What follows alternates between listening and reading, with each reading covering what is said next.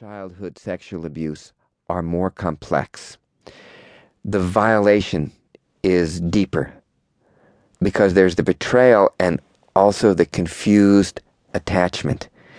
Whereas in adulthood, the confusion is not nearly as strong.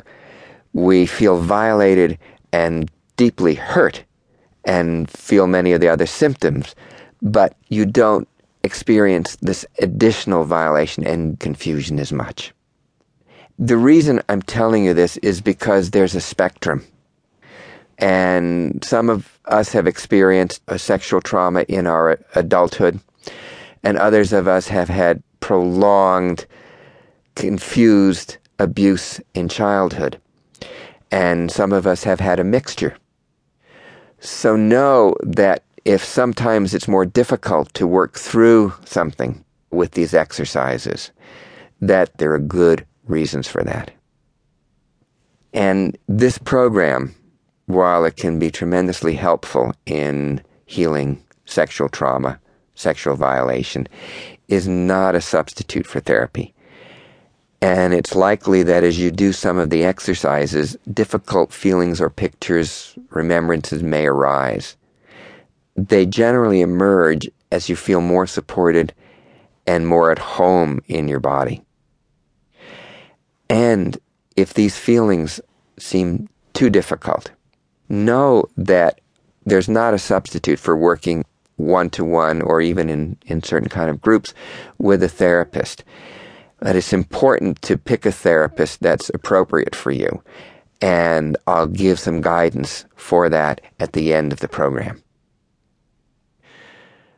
So as we move forward in our work together, I'm going to give you a spectrum of possible symptoms and signs that occur with sexual trauma and sexual abuse.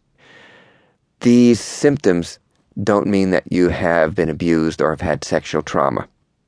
Many of these symptoms can come from other sources. And you'll find as we go along that it's not always the most important thing to know where the trauma came from, but to be able to work with the effects that it's left on our bodies, on our minds, our psyches, and our spirits.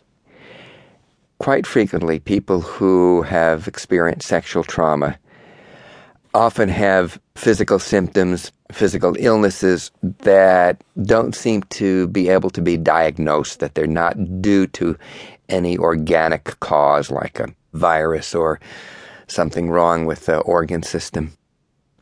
And these kinds of physical symptoms are sometimes called somatization. Basically, the experience of the trauma is playing out in the theater of the body. Another common symptom of sexual trauma and trauma in general is an impairment in what's called affect regulation. It means, in other words, either that we're overwhelmed by feelings, that we feel flooded by feelings, or that we feel numb and shut down, or said another way, we don't have feelings. We go through life more like robots without feeling. And often these will change back and forth with one person at different times the symptoms can play out in the arena of relationships. For example, most people who are traumatized, I would say all people to some degree, have distorted relations with other people. And sometimes it's in one particular area, other times it's just almost blanket. And if we've had sexual trauma, almost certainly we'll have a distortion in our physical sexual relationships. And it's possible to have distortion in those relationships with other kinds of trauma as well. Other symptoms of chronic abuse and chronic trauma are abuse of drugs and alcohol, nicotine. These are all drugs. And overwork. Often men have symptoms which are more related to overwork and drinking and sometimes to violence, whereas women more frequently have symptoms related to emotion.